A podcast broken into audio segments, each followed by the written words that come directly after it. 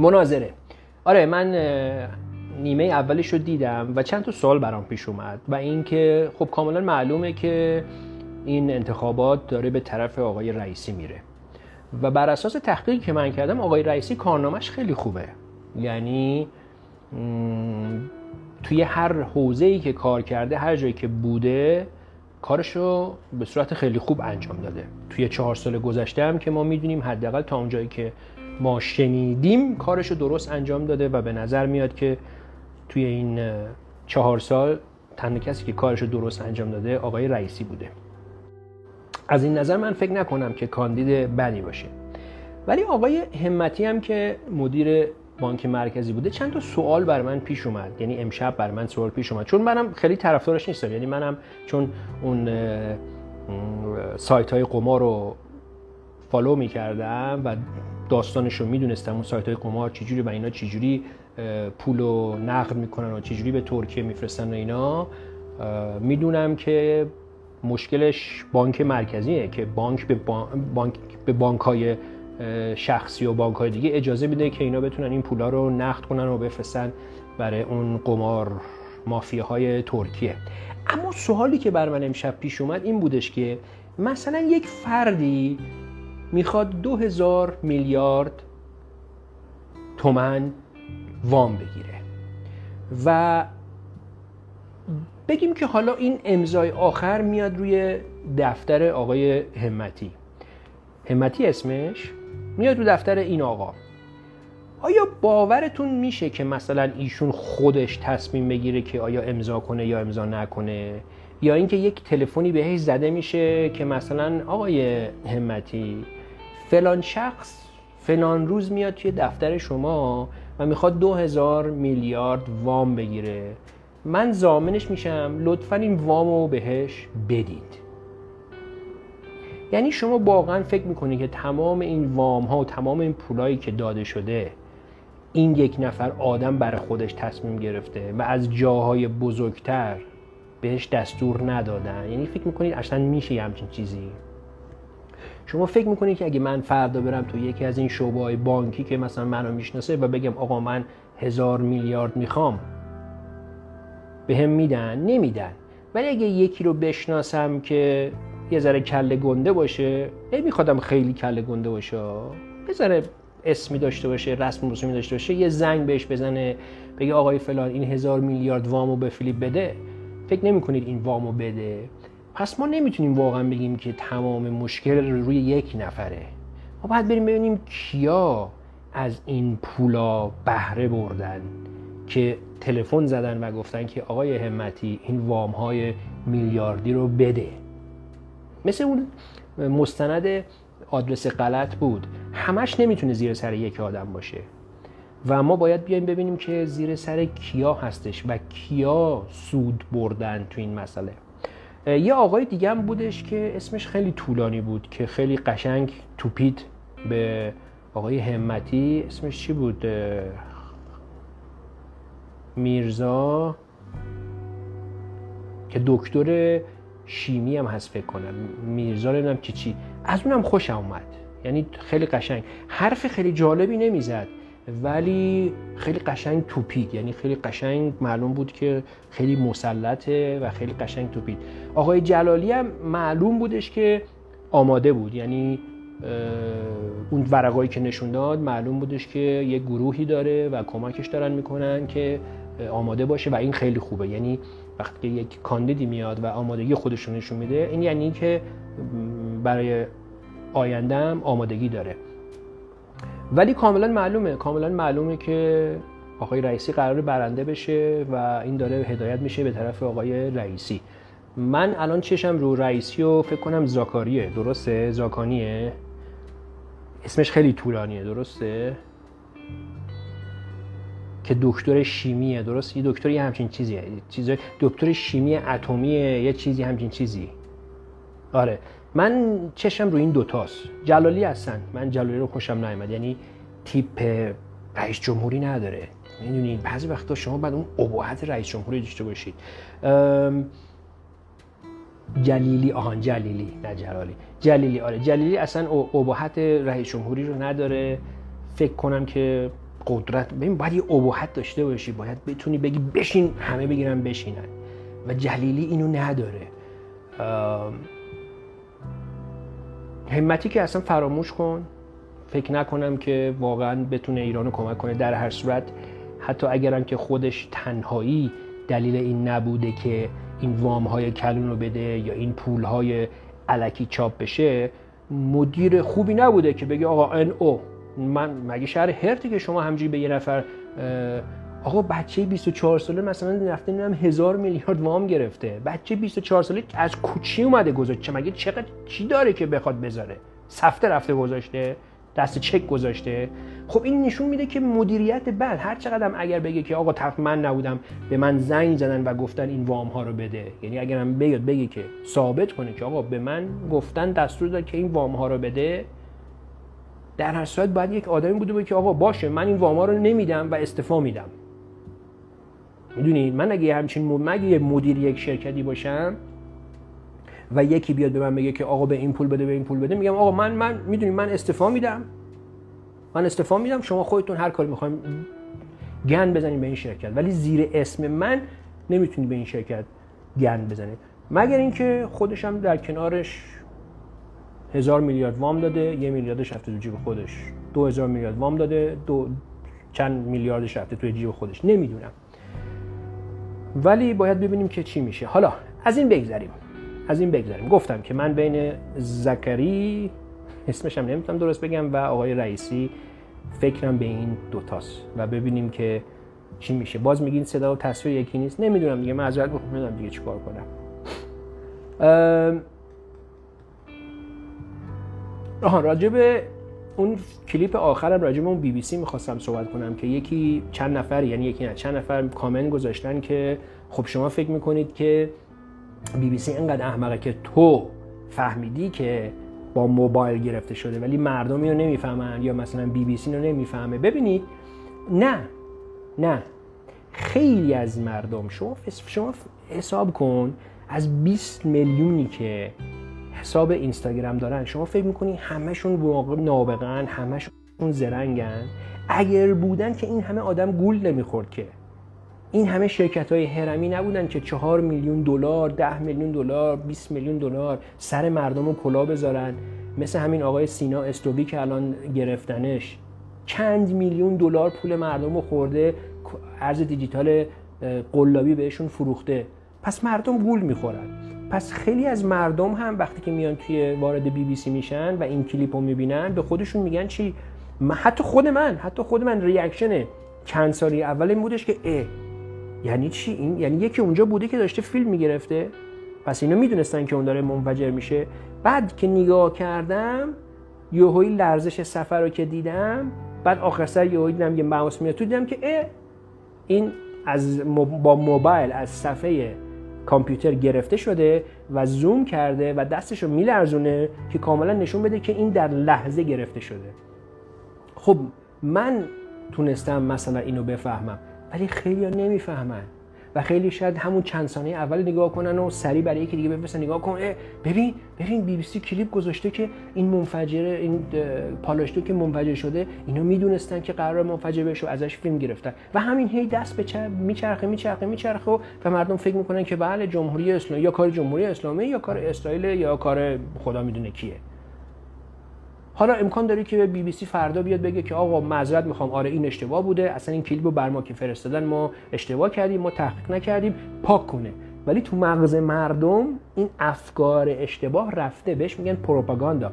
هیتلر خیلی خوب از این استفاده می‌کرد. هیتلر میومد میگفتش که آقا یک دروغ رو انقدر بگید و انقدر بزرگش بکنید که این دیگه واقعیت میشه.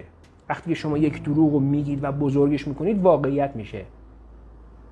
وقتی که من میام مثلا به شما یه دروغی رو میگم چون من حالا خیلی آدم بزرگی نیستم شما شک می‌کنید ولی وقتی که بی بی سی میاد میگه شما به خودتون میگین بی بی سی مگه میشه بی بی سی بیاد یه همچین دروغی بگه؟ اتفاقا بله.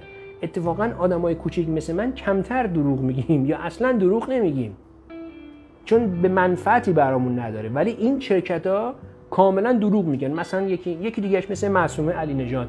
معصومه علی کاملا ساختگی همه کلیپاش همه حرفاش چرا؟ چون واقعیت واقعیت اصلا جالب نیست.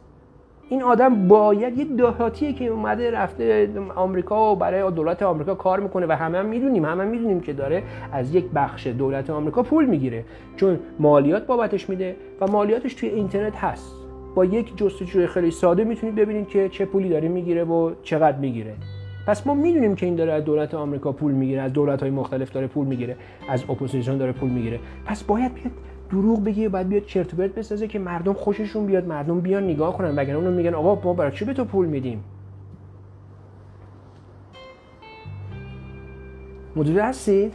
و این سیستم پروپاگاندا رو میگم آلمانیا خیلی خوب انجام می‌دادن. و اون موقعی که آلمانیا می‌خواستن که مردم رو شیر کنن که یهودی رو از خونه هاشون بکشن بیرون. خدا آلمانیا میگم دیگه من آلمان زندگی کردم دیگه تاریخش خوندم.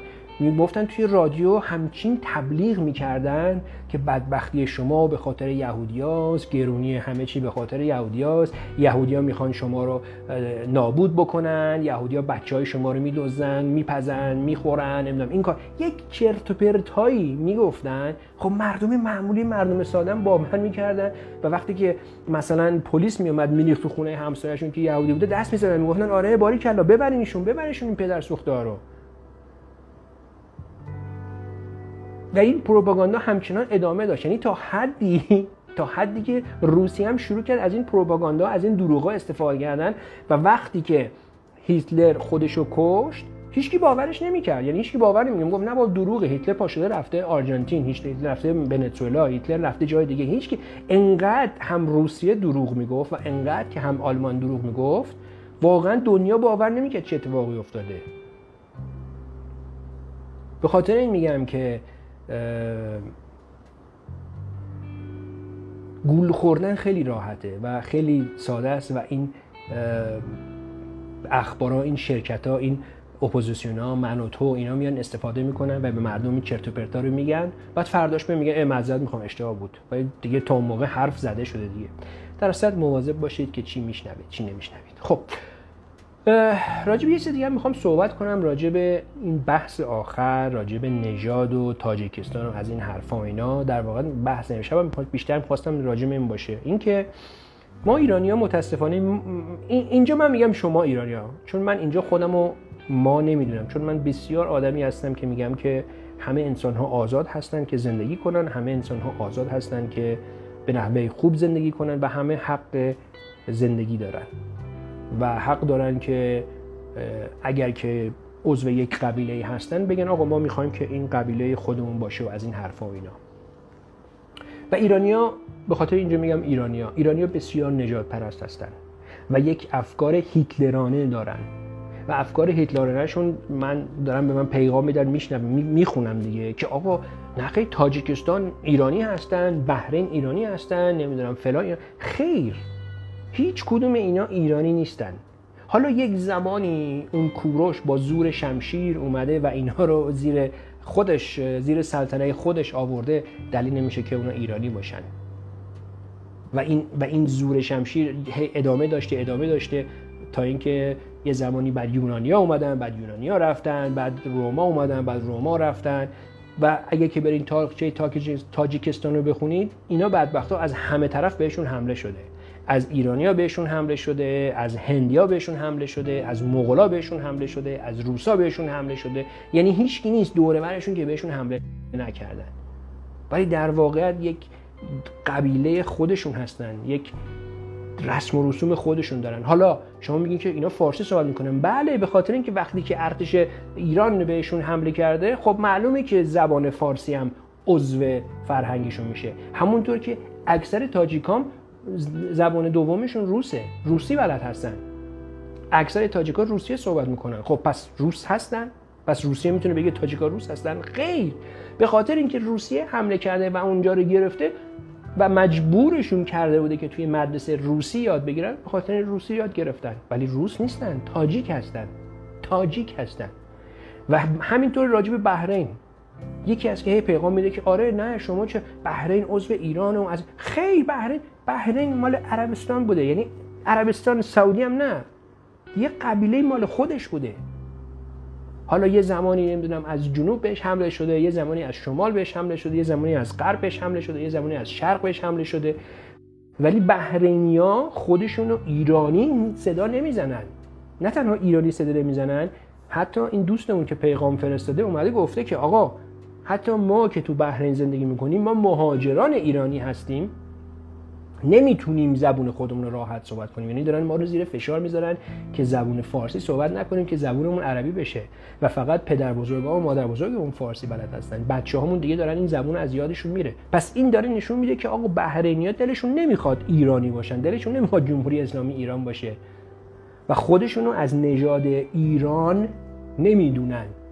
که نژاد ایران در واقع میشه این دو این دو این دو ایران ایرانیان هندو ایران میان میشه در واقعیت. یعنی ما به پاک ما به افغانستان و هندوستان نزدیکتر هستیم تا به عراق و بحرین و کویت و ترکیه و از این حرفا.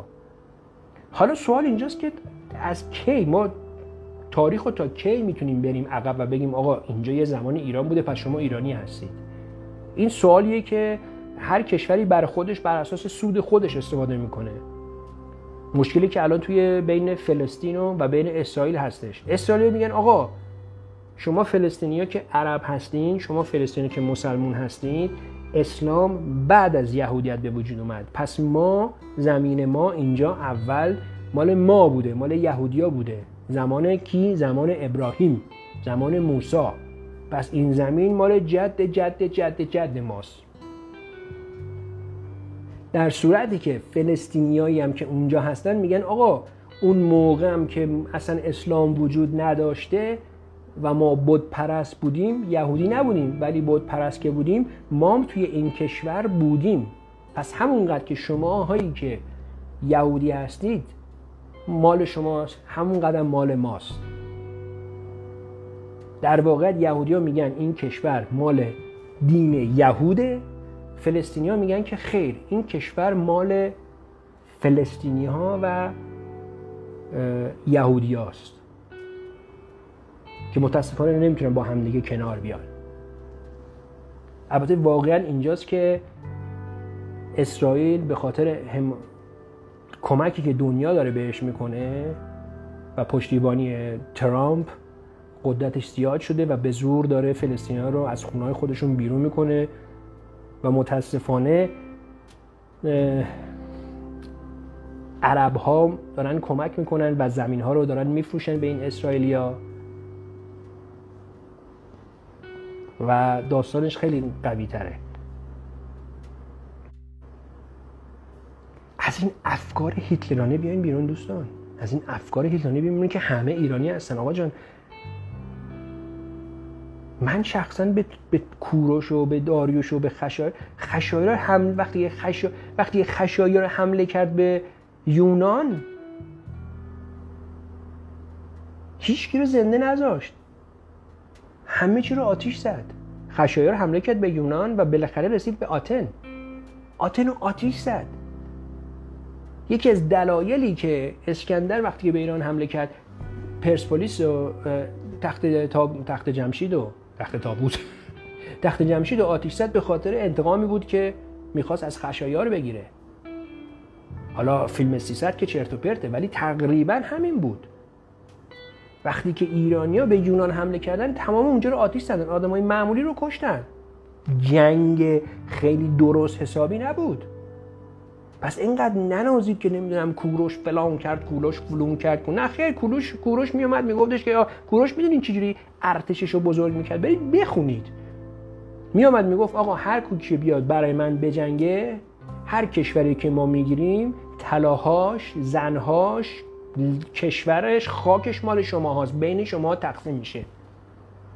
به خاطر این ریشه ژنتیک ایرانی ها انقدر پخش شده و همه جا هست. در صورتی که وقتی که روم ها و یا حتی یونانیا البته یونانیا کمتر ولی روم ها وقتی که حمله می‌کردن به کشورهای دیگه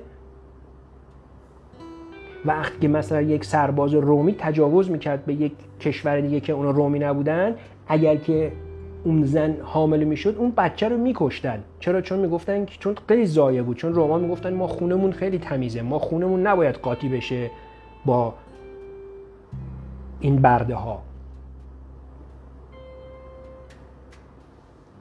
در صورتی که کشورهای دیگه مغول ها اینجوری نبود. و به خاطر این اگه وقتی شما میرین ژنتیک رو چک می‌کنید ببینید که همه با هم قاطی شده. چرا؟ چون به خاطر این جنگ ها وقتی که سربازا حمله می‌کردن بابا همین الانش هم تو سال 2020 توی این جنگ ها وقتی که سربازا حمله می‌کنه هی چپ ما داریم میشنویم که سربازا نمی‌دونم تو عراق تجاوز کردن سربازای آمریکایی تجاوز کردن سربازای آفریقایی به این تجاوز کردن سربازای نام چینی به اون تجاوز کردن. خب این بچههایی که به دنیا میان اینا اینا چی هستن؟ اینا ژنتیکلی از اون بابان دیگه.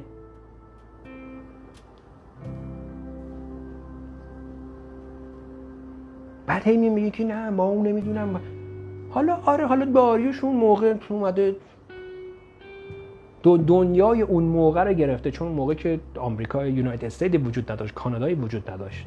دنیای اون موقع رو با زور شمشیر تونسته بگیره. بعد یونان اومده گرفته بعد یونان پس رفته بعد مغولا اومدن مغولا پس رفتن بعد چینیا اومدن چینیا پس رفتن بعد عربا اومدن عربا پس رفتن.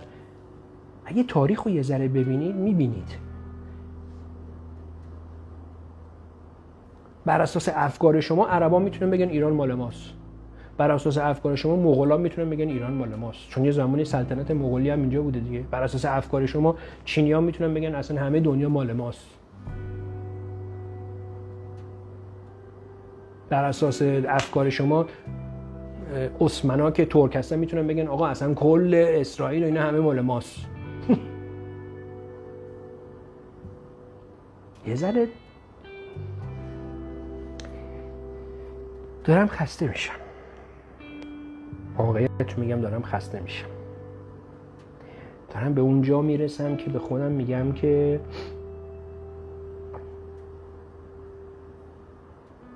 من اون آدمی که فکر می‌کردم نیستم. یعنی توی تاریخ دنیا خیلی آدم ها اومدن که به خاطر کشورشون خودشون رو فنا کردن جونشون رو دادن. به خاطر حالا آزادی به خاطر افکارهای دیگه حالا یا شاعر بودن یا نویسنده بودن یا هرچی بودن یا خبرنگار بودن یا هرچی در صورت جنگیدن. یعنی این آزادی که و این زندگی راحتی که ما امروز داریم مقایسه با هزار سال پیش هزار سال پیش الان زمان همون کوروش بزرگ اکثر که الان چند نفر سی نفر که الان هستن احتمال 90 درصد همتون حتی منم برده بودیم. یا برده بودیم یا سرباز بودیم. حالا بستگی به سنمون داره. ولی احتمال خیلی کمه که توی چهل نفر هممون نمی‌دونم شاهزاده بودیم و زمین داشتیم و اینا. یعنی درصد آدمای پولدار در امروزه خیلی خیلی خیلی بیشتره تا دو هزار سال پیش. دو هزار سال پیش فقط چند نفر بودن؟ یک شاه بود و چند نفر دیگه که پولدار بودن. بقیه برده بودن. و احتمالا ما هم برده بودیم. پس دنیای امروز خیلی دنیای خوبیه. حتی ایران امروز هم خیلی بهتر از ایران 50 سال پیشه. 50 سال پیش تو دوران پهلوی احتمال خیلی زیادم شما آدم های بدبختی بودید. مگر اینکه باباهاتون یا پدر بزرگاتون توی اون مرغداری سرهنگتون مرغداری سرهنگ سازی بوده. چون یه مرغداری بود قبلش مرغداری بود. قبلا مرغ اونجا رو نگه می داشتن بعد دوران پهلوی آدما از این در می‌رفتن تو موشون رو کوتاه می‌کنن ریشاشون رو می‌زدن صاف و صوف یه ذره می‌رفتن جلو. یه پیرن ارتشی ترشون می‌کردن. بعد بر اساس قدشون و تیپشون و شکلشون چند تا ستاره اینجا می‌زدن. بعد از اون در میومدن بیرون. گفتن سلام آقای تیمسار اینور سرهنگ اینور. ژنرال اینور سرگرد اینور. کاملا مثل مرغداری بود. اصلا این دیگه این دیگه من اینو در نمیارم. این واقعیتیه که دوران پهلوی واقعا این جوک شده بود. دوران پهلوی جوک شده بود. از یه در می‌رفتی تو از یه در دیگه سرهنگ و ژنرال و اینا میومدی بیرون.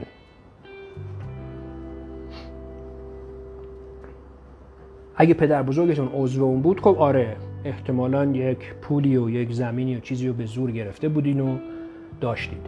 ولی اگر نه 80 درصد 90 درصد آدم های بدبختی بودین زمان پهلوی. احتمالش هم خیلی زیاده که اگر که تهرانی اصیل نیستید احتمالش هم خیلی زیادتره که اصلا کلا جد آبادتون بی سواد بوده. یعنی پدر پدر بزرگتون احتمالا اصلا سواد نداشته. الفا اصلا بلد نبوده. من مطمئنم که پدر پدر بزرگ من کاملا بی سواد بوده. چون من اشرف ساده نیستم. پس اینقدر به چیزای رویاهای علکی ننازید. یعنی اینقدر رویا پردازی نکنید.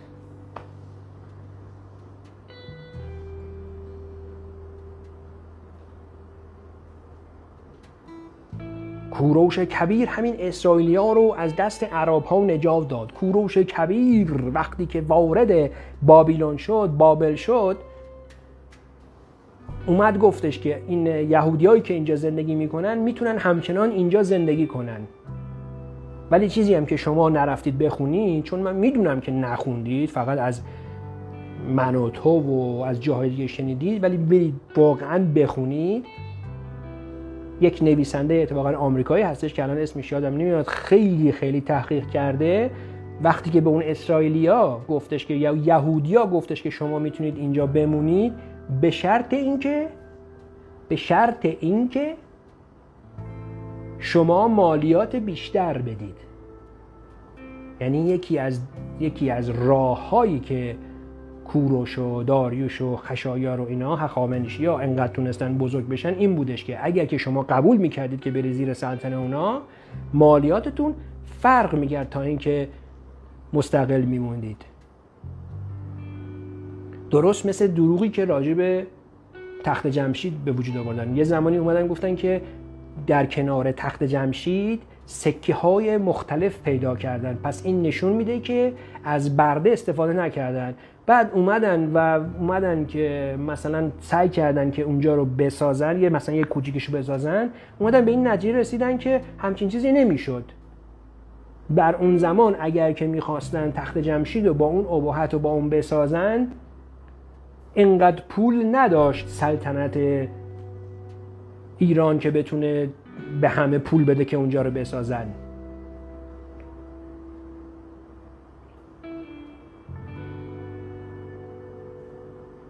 پس معلوم شد که باید از برده استفاده می‌کرد. پس اون دفعه دیگه که وقتی شما میرید شیراز و میرید توی تخت جمشید و اونجا با افتخار عکس میندازید یاد اینم باشید که شاید جد و آباد شما اونجا برده بوده و زیر شکنجه سنگ ها رو میبرده و میذاشته و اون کاخ ساخته شده. اینم یادتون باشه.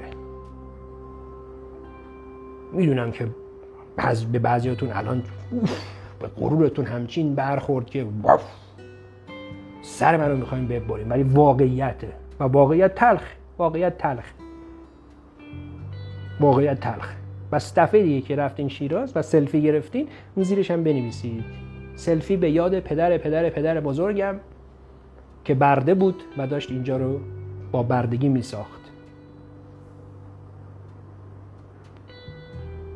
واقعیت تلخه می‌دونم. خیلی هم تلخه. ولی واقعیته. و چه خوب که اگر که ما یاد بگیریم و بگیم که آقا آقا واقعیته. در صورت کوروش یک فردی بوده که داریوش کوروش خشایار از نظر ارتش خیلی پیشرفته بودن. وقتی حمله کردن به یونان کشتی ها رو بغل هم گذاشتن که یک در واقعیت پل درست کنن این اصلا وجود نداشت همچین چیزی و تکنیکی که داشت خیلی قشنگ بود و اینا رو باید قبول کنیم. و اینا رو باید قبول کنیم. ولی همچنان هم باید قبول کنیم که فیلیپ پدر اسکندر الکساندر یه بچه 19 ساله تونست حمله کنه و ایرانو بگیره. نه تنها ایران رو بگیره افغانستان رو بگیره پاکستان رو بگیره و به هندوستان نزدیک بشه. و اگر که مریض نمی‌شد احتمال خیلی زیاد اونجا رو می‌گرفت. بذارید حالا اینجا مسارزتی نمی‌دونم میگه که تو نقض شد حرفت. بذار بگی ببینیم حرفم چه نقضی داره. و چی اومد؟ اومدم گفتم که اونجا رو به بعضی پول دادن ساختن بعد برده بوده.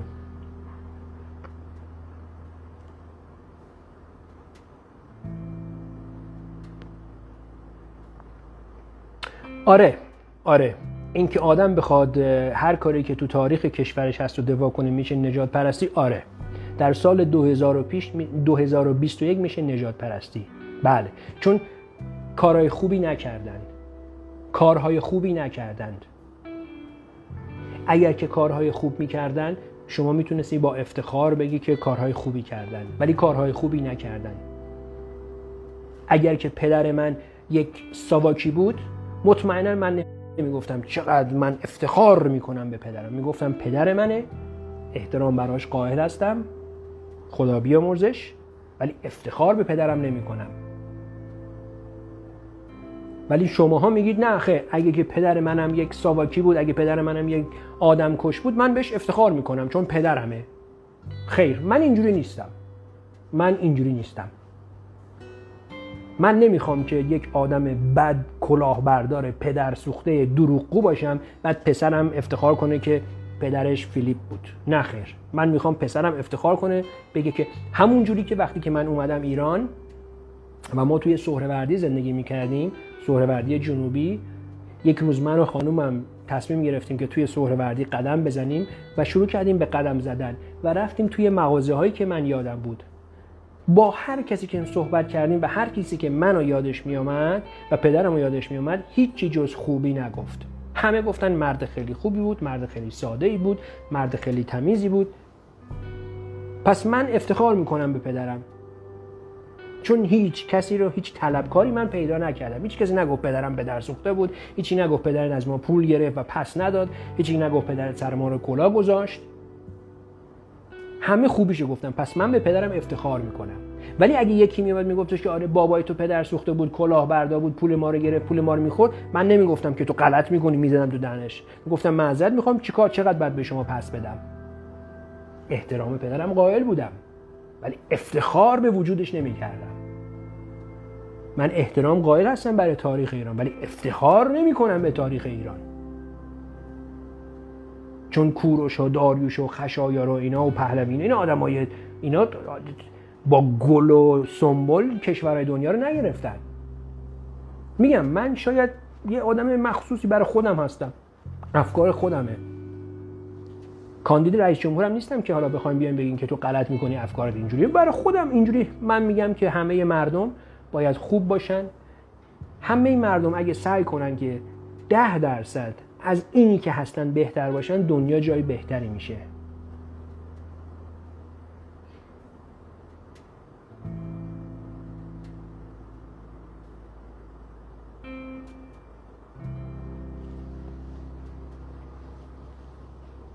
ده درصد. همه شما ها از فردا صبح که پا میشید ده درصد. از اینی که امروز هستید بهتر باشید ایران از دوبه هم بهتر میشه. از آمریکا بهتر میشه. ده درصد. ده درصد کمتر دروغ بگی ده درصد کمتر چابلوسی کنید ده درصد احترام بذارید به دیگران. ده درصد قبول کنید انسانها رو. ده درصد به حیوانا احترام بذارید.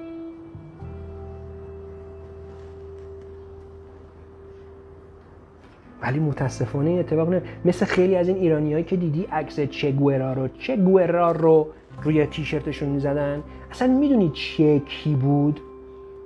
می‌دونید چه گوئرا؟ یکی از حرفاش این بودش که وقتی که ده نفر جلوی تو واسدادن و یک نفر از این ده نفر خائن هستن بهتره که تو هر ده نفر رو بکشی تا اینکه یه دونه از این خائن رو زنده نگه داری. یعنی می‌گفت اگر که ده نفر جلوی تو واسدادن و تو نمی‌دونی کدوم خائنه هر ده تا رو بکش. بعد شما تیشرتشو عکسشو می‌زنین روی پروفایلتون و روی تیشرتتون. این افتخار داره. می‌دونم که از بی سوادیه. می‌دونم که از بی سوادیه چون سوادشو ندارید. چون اگه که یک آدم با سوادی بودی یک آدم باشوری بودی هیچ وقت افتخار نمی کردی به چه گوهرا عکسشو بزنی پروفایل روی تیشرتت. و این اتفاق توی آمریکا میافته. فکر نکنید آدمای نفهم فقط تو ایران هستن. تو آمریکا میافته و خودشون هم نمی‌دونن وقتی که میرم بهشون میگم آقا اصلا می‌دونید چه گوئرا کی بود؟ تفنگو دادن دست چگوئرا چند نفر جلوش واسطن گفتن که اگه می‌خوای ثابت کنی که تو عضو چون چگوئرا آرژانتینی بود دکتر بود. هیچ ربطی به کوبا نداشت.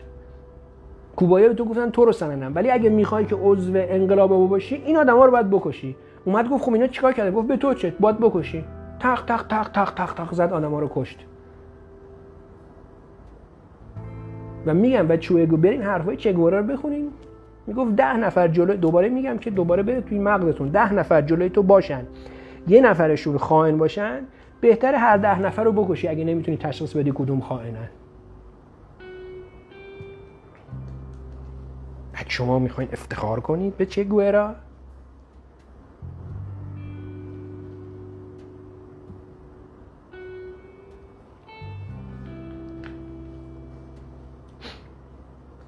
یه چیزی که مثلا خیلی ها می‌گفتن گفتن که خیلی ها میگن. هنوز اپوزیسیون اینو میگه. اسلام با زور شمشیر وارد ایران شد. اسلام با زور شمشیر وارد ایران شد.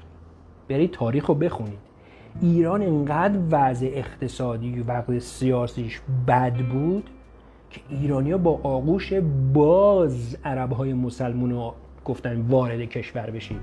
حالا الان در لحظه یادم نیستش که کی درست بود ولی می‌دونم که اون حاکمیتی که اون سلطنتی که اون موقع وجود داشت انقدر فاسد بود و انقدر بد بود که ایرانی می‌گفتن آقا اگه که عرب ها بدن اینایی که الان توی ایران هستن بدترن پس بهتره ما اونا رو بیاریم.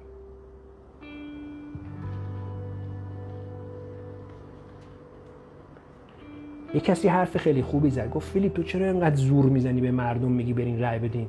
اکثر این مردم اصلا رد صلاحیت میشن برای رأی دادن. اکثر این مردمی که دو زور می‌زنین بگین رای بدن اصلا صلاحیت ندارن. یه دنیای دیگه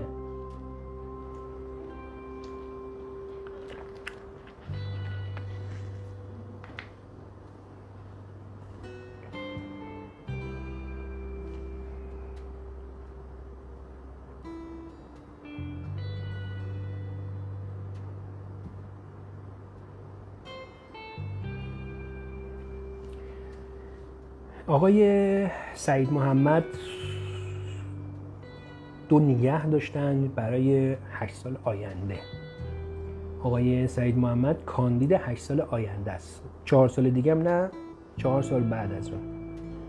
ایشون اون موقع هم صلاحیت میشه همین که شانس برندگیش خیلی زیاده. ولی الان که دیگه رد صلاحیت شد الان که دیگه برنده الان که دیگه نمی‌دونه الان هم واقعا الان چی می چی می‌خوایم صحبت کنیم؟ الان راجع رئیس رئیس جمهور میشه دیگه. ایشون گفت فیلیپ من اصلا درکت نمی کنم نه من درکم خیلی چون خیلی سخته. درک کردن من من دلیلی که این آدمی که امروز هستم و اینجوری فکر می‌کنم به خاطر سفرهای زیادی که کردم و با مردم های مختلف و کشورهای مختلف زندگی کردم. و به یه سنی که من من یک آدم گند خیلی معذرت می‌خوام گوه غرور و من ایران من برت من چون چشم آبی و سفید هستم من آریایی واقعی هستم. ایرانی هایی که چششون قهوه یا پوستشون تیره است اونا عرب هستن ایران واقعی من هستم. من یک آدمی بودم که خودم از خودم بدم میامد خودم از خودم بدم میامد بی سواد همینجوری الکی فقط دلم می‌خواست حرف بزنم. خب تو ایران بزرگ شده بودم. ده سال اول زندگیم تو ایران بزرگ شده بودم. هیچی حالیم نبوده ولی همه هم نظر می‌دادم. درست مثل اکثر ایرانیان. ماشین کنار خیابون زده بود کنار من ده ساله می‌گفتن آقا بذار من مکانیکم. چرا؟ چون بابام به میخ می‌داد من می‌زدم به میخ به دیوار. فکر می‌کردم که من مکانیک هستم. فشار خون مادرم و مادر بزرگم می‌گرفتم فکر می‌کردم که دکتر هستم. تا اینکه بچه هم به دنیا اومدن. یعنی پسرم به دنیا اومد. در سن 23 سالگی. از اون موقع به بعد فهمیدم که هیچی نمی‌دونم.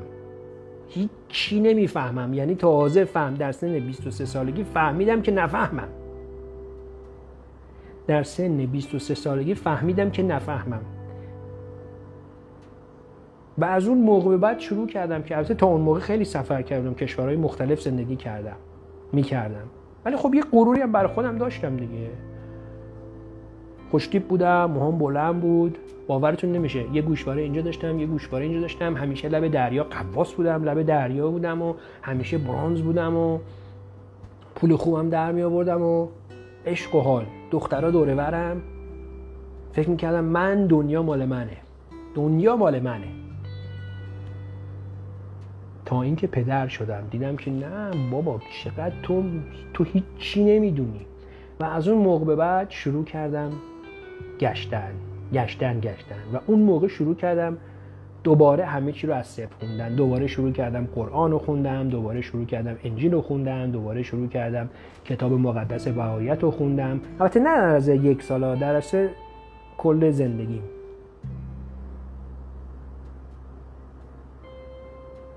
و به سن سی و پنج سالگی سی سالگی که رسیدم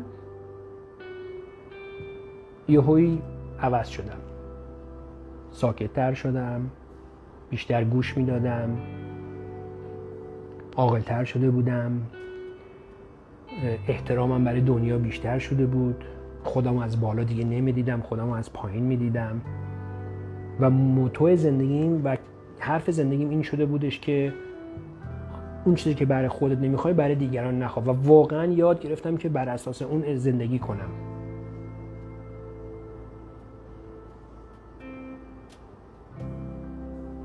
و فهمیدم که دنیا تو رو بر اساس چیزی که هستی قبولت داره. نه بر اساس چیزی که بابات بوده یا چیزی که بوده یا چیزی که تمدنت بوده. یعنی فهمیدم که واقعا دنیا تو رو تو رو می‌بینه. دنیا چیز دیگه رو نمی‌بینه. و این هنوز توی جامعه فرهنگ ایران جا نیافتاده. به خاطر این ما انقدر دروغ میگیم. به خاطر این ما انقدر عقده داریم که طرف کلیپ می‌ذاره. میکروفون رو میکروفون اینجاشه. میکروفون اینجاشه. بعد از این هدفون های fake آیفون هم اینجوری تو گوششه. هدفون های fake آیفون هم تو گوششه. که فقط مثلا پوز بده بگه که من از این هدفون های آیفون دارم. اسمش چیه؟ AirPod ه چیه؟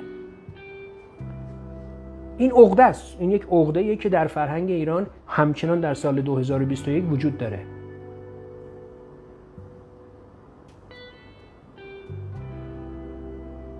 و این به خاطر اینکه فرهنگ ایران هنوز رشد نکرده. به فرهنگ ایران ما هنوز به وقتی ما این ایرانی ها ببینید من دوستان همچنان دارم میگم اگر که از ایران متنفر بودم اصلا هیچی نمی‌گفتم چون سکوت بهترین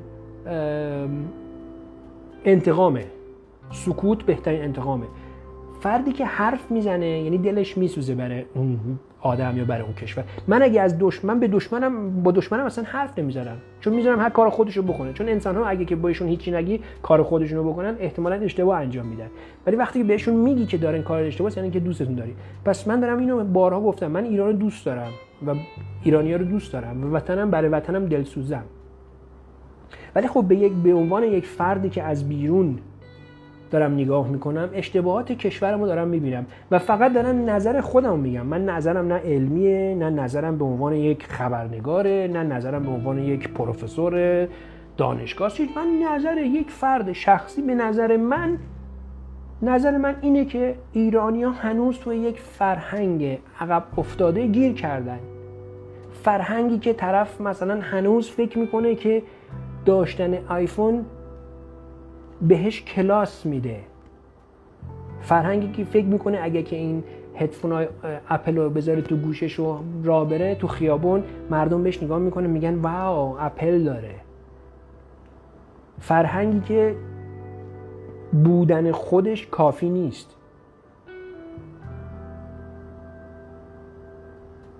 در صورتی که دنیا خیلی عوض شده دنیا خیلی پیشرفت کرده. واقعا فرهنگایی هستن که اگر که شما لخت مادرزاد جلوی اون آدما واسی تو رو بر اساس فردی که هستی جاج می‌کنن می‌بینن نه بر اساس چیزی که داری. می‌تونی پول لارترین آدم دنیا باشی با ماشین شاس با ماشین بنز و بمو و لاکشری بری بیای ولی آدمی گندی باشی و همونجوری باید رفتار می‌کنن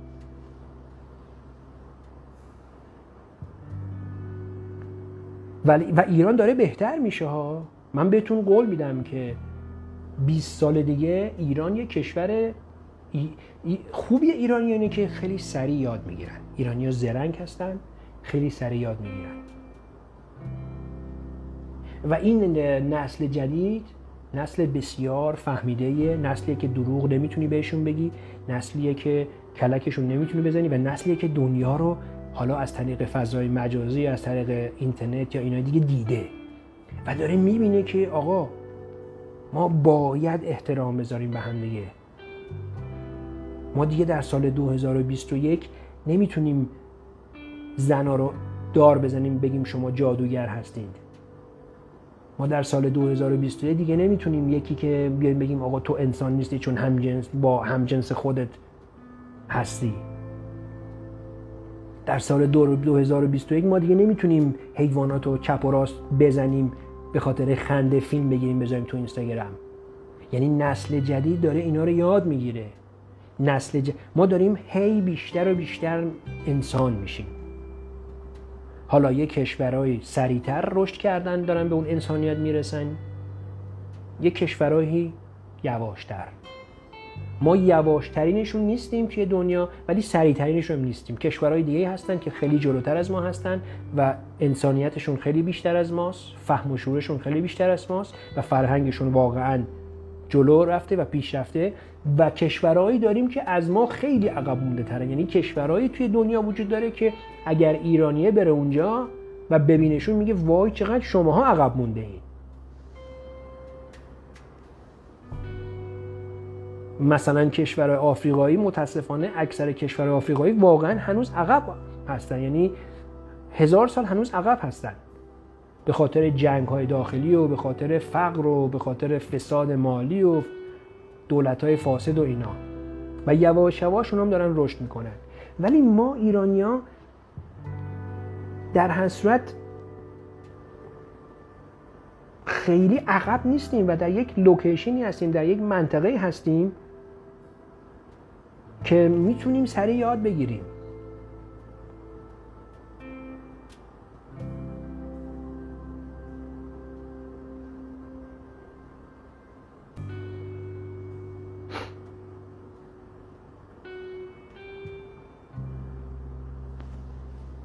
ایران در آینده خوب میشه. آره من مطمئنم ایران در آینده خوب میشه. اصلا صد درصد خوب میشه. تو همین پنج سالی که من ایران هستم پنج سال امروز بهتر از پنج سال گذشته قبله. تو همین پنج سال من دارم می‌بینم ایران تو همین پنج سال چقدر قانون بر علیه اگر حیوان آزاری بکنی قانون اومده براش مردم چقدر من اینجا اومده بودم شما وقتی می‌رفتید سوپرمارکت آقا چپ رو همینجوری سی چل تا پلاستیک بهت می‌داد. الان ازت می‌پرسه که همه رو توی پلاستیک بذارم. یعنی ما داریم خیلی پیشرفت کنیم داریم داریم به این نتیجه می‌رسیم که آقا ما باید با دنیا بریم جلو. داریم می‌فهمیم که آقا آب به اندازه کافی وجود نداره. این نفت بالاخره تموم میشه.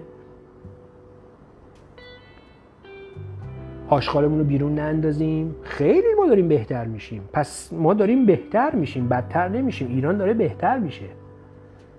فقط یه ذره سرعت بهتر شده ما مثل سرعت اینترنته.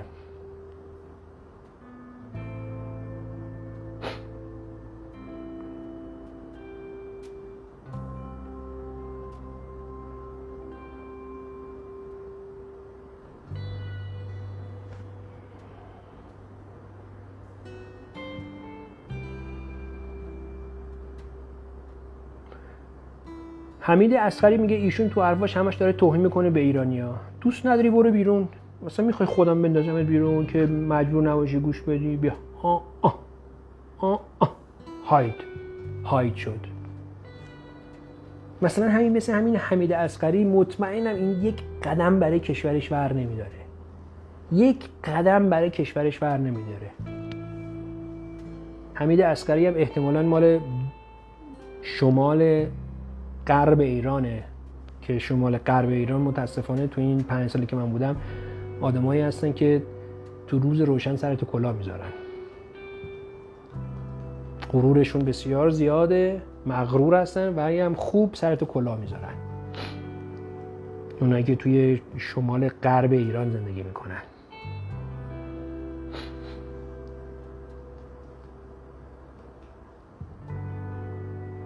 آره از کره شمالی که ما خیلی بابا کره شما ما رهبر خودمون رو خدا صدا نمی‌زنیم. اونا چینگ رو خدا می‌بینن. تو کره شمالی رهبرشون رو خدا می‌بینن.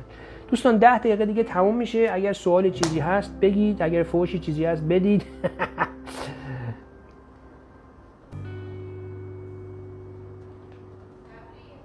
ها؟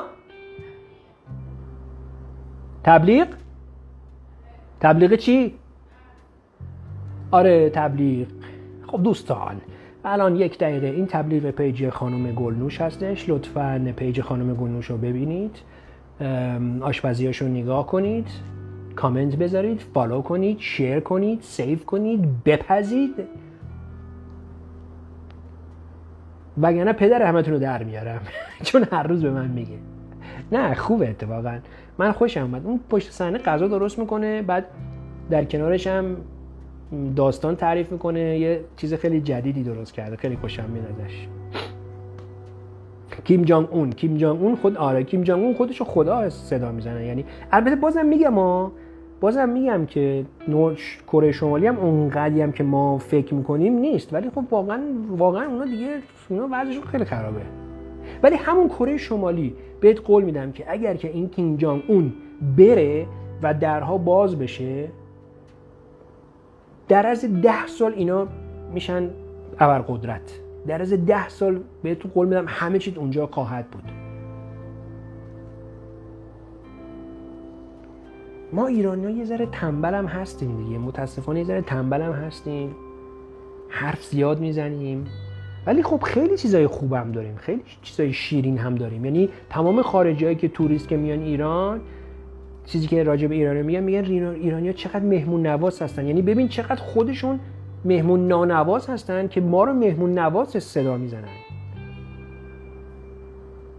یعنی واقعا توی اونجا اینجوری نیستش که مثلا یکی در باز کنه بگه آقا بیا خونه من و مهمون مهمون حبیب خداست یا همچین چیزی اینا. نه اصلا اینجوری نیست.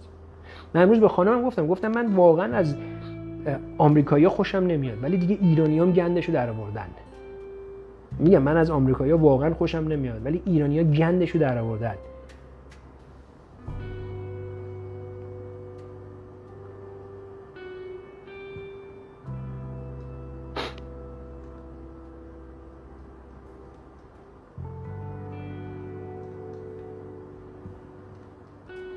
هفت دقیقه دیگه تموم میشه. یه چیزی که من نمی‌فهمم آدمایی که از حرفای من خوششون نمیاد. چرا نگاه می‌کنید چرا ف... آقا من page ایی که خوشم نمیاد من مثلا یکی میاد آقا فیلی منو follow کن. follow ش می‌کنم یه روز دو روز. ولی وقتی می‌بینم داره چرت دوری می‌زنه unfollow می‌کنم. نگاه نمی‌کنم. وقتی می‌بینم که حرف قشنگی نمی‌زنه کلیپ جالبی نمی‌زنه. ولی عمرن به خودم اجازه بدم که برم مثلا بگم که تو غلط کردی راجع به این اینجوری میگه یا تو چقدر اینجوری هستی یا تو چقدر نفهم هستی یا تو چقدر بی سواد من اجازه نمیدم به خودم که برم به توی page یک فرد دیگه بهش بگم تو چقدر بی سواد هستی. حتی اگر هم یک حرف اشتباه می‌زنه. اجازه نمیدم به خودم برم تو page کسی دیگه مثلا بهش توهین بکنم بگم تو چرا به نمی‌دونم به ظریف فوش میدی. آقا یه page ی هست به ظریف فوش می‌داد. من unfollow ش کردم. اومد گفت چرا من unfollow کردی؟ گفتم برای اینکه من خوشم نمیاد تو به ظریف فوش میدی. من خوشم نمیاد تو به روحانی فوش میدی. unfollow کردم. همین. ولی نمیرم بهش فوش بدم که تو غلط می‌کنی فلان فلان شده. تو چرا به روحانی فوش میدی؟ چرا به ظریف فوش میدی؟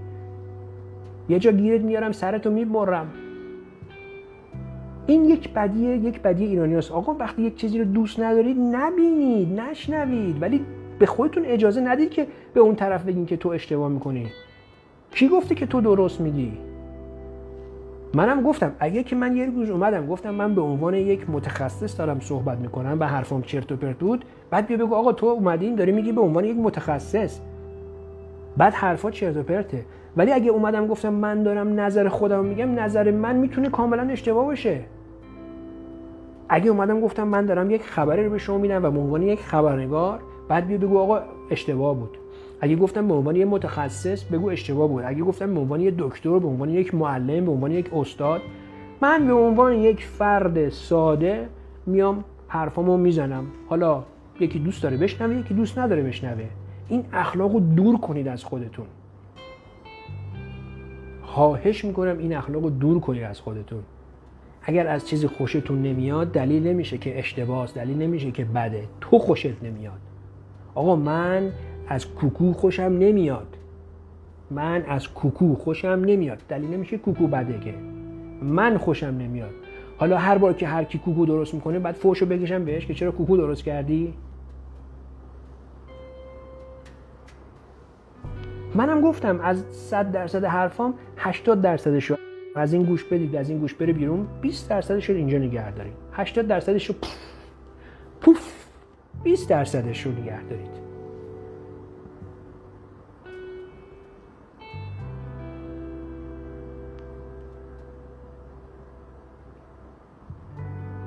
این خانم میگه که هلما هلسا 75 میگه مهمه که نیتت خیره دم شما گرم. دم شما گرم. اگه حرف خوب نمی‌تونی بزنی حداقل نزن. این خانم حرف خوب داره می‌زنه. میگه آقا حالا هر چی داری میگی حتی اشتباه حداقل داری سعی می‌کنی بگی دیگه. حداقل نیتت اینه که بگی. تو مغز خودت داری فکر می‌کنی داری کمک می‌کنی. یا امکان داره بعضی چیزات اشتباه باشه. بعضی چیزات اصلا کاملا اشتباه باشه.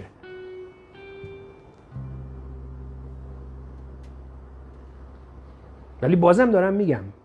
بازم دارم میگم. به عنوان یک فرد شخصی اجازه دارم هرچی دلم می‌خواد بگم و اشتباه هم باشه.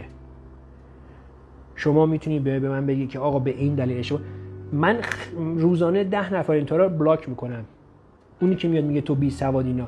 نه به خاطر اینکه بهم به بر می‌خوره به خاطر اینکه من وقتی که میام راجع به تاجیکستان صحبت می‌کنم اول میرم ببینم اصلا این تاجیکستان کجاست توی توی مپ کجاست. کی هستن چی هستن؟ بعد میام. چرا؟ چون نمی‌خوام که بیام یک حرف بزنم بعد شما بیام میگم آقا تو اصلا هیچی راجع به تاجیکستان نمی‌دونی.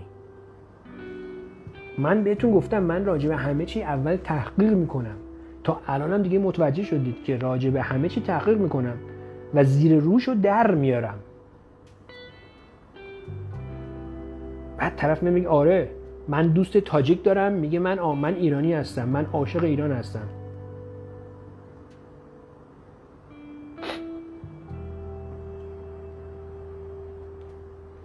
خانومم می‌دونه من کوکو دوست دارم ولی خب داره اون برای خودش درست می‌کنه می‌خوره. من آها مثلا مثل من و خانومم آقا من کوکو سبزی دوست دارم ولی خانومم درست می‌کنه می‌خوره. یه بار دو بار من تعارف شد من نخوردم ولی دلیل نمیشه که تو خونم اون کوکو سبزی درست نکنه اون درست می‌کنه. اون هر غذایی که دوست داره درست می‌کنه یا من می‌خورم یا نمی‌خورم.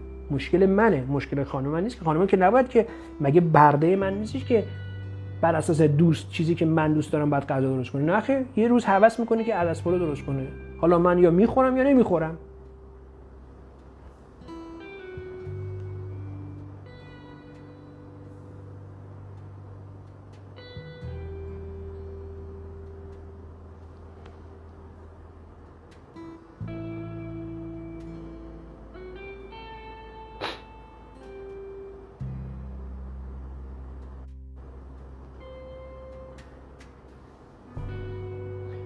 من تو غذا خیلی چیز هستم خیلی مثلا فسنجون خیلی دوست ندارم ولی خوردم امروز خوردم. کوگو سبزی واقعا دوست ندارم. کله پاچه که اصلا دوست ندارم. الان تموم میشه. خودم ادعام اینه که همه غذا رو دوست دارم ولی خانمم میگه که خیلی تو بد غذایی. ولی خودم ادعام میشه که همه یه چیزی بگم و تموم میشه. من اگه مجبور باشم سنگم می‌خورم. اگه مجبور باشم پهنم می‌خورم. ولی اگه مجبور باشم. ولی تا زمانی که مجبور نیستم دوست دارم.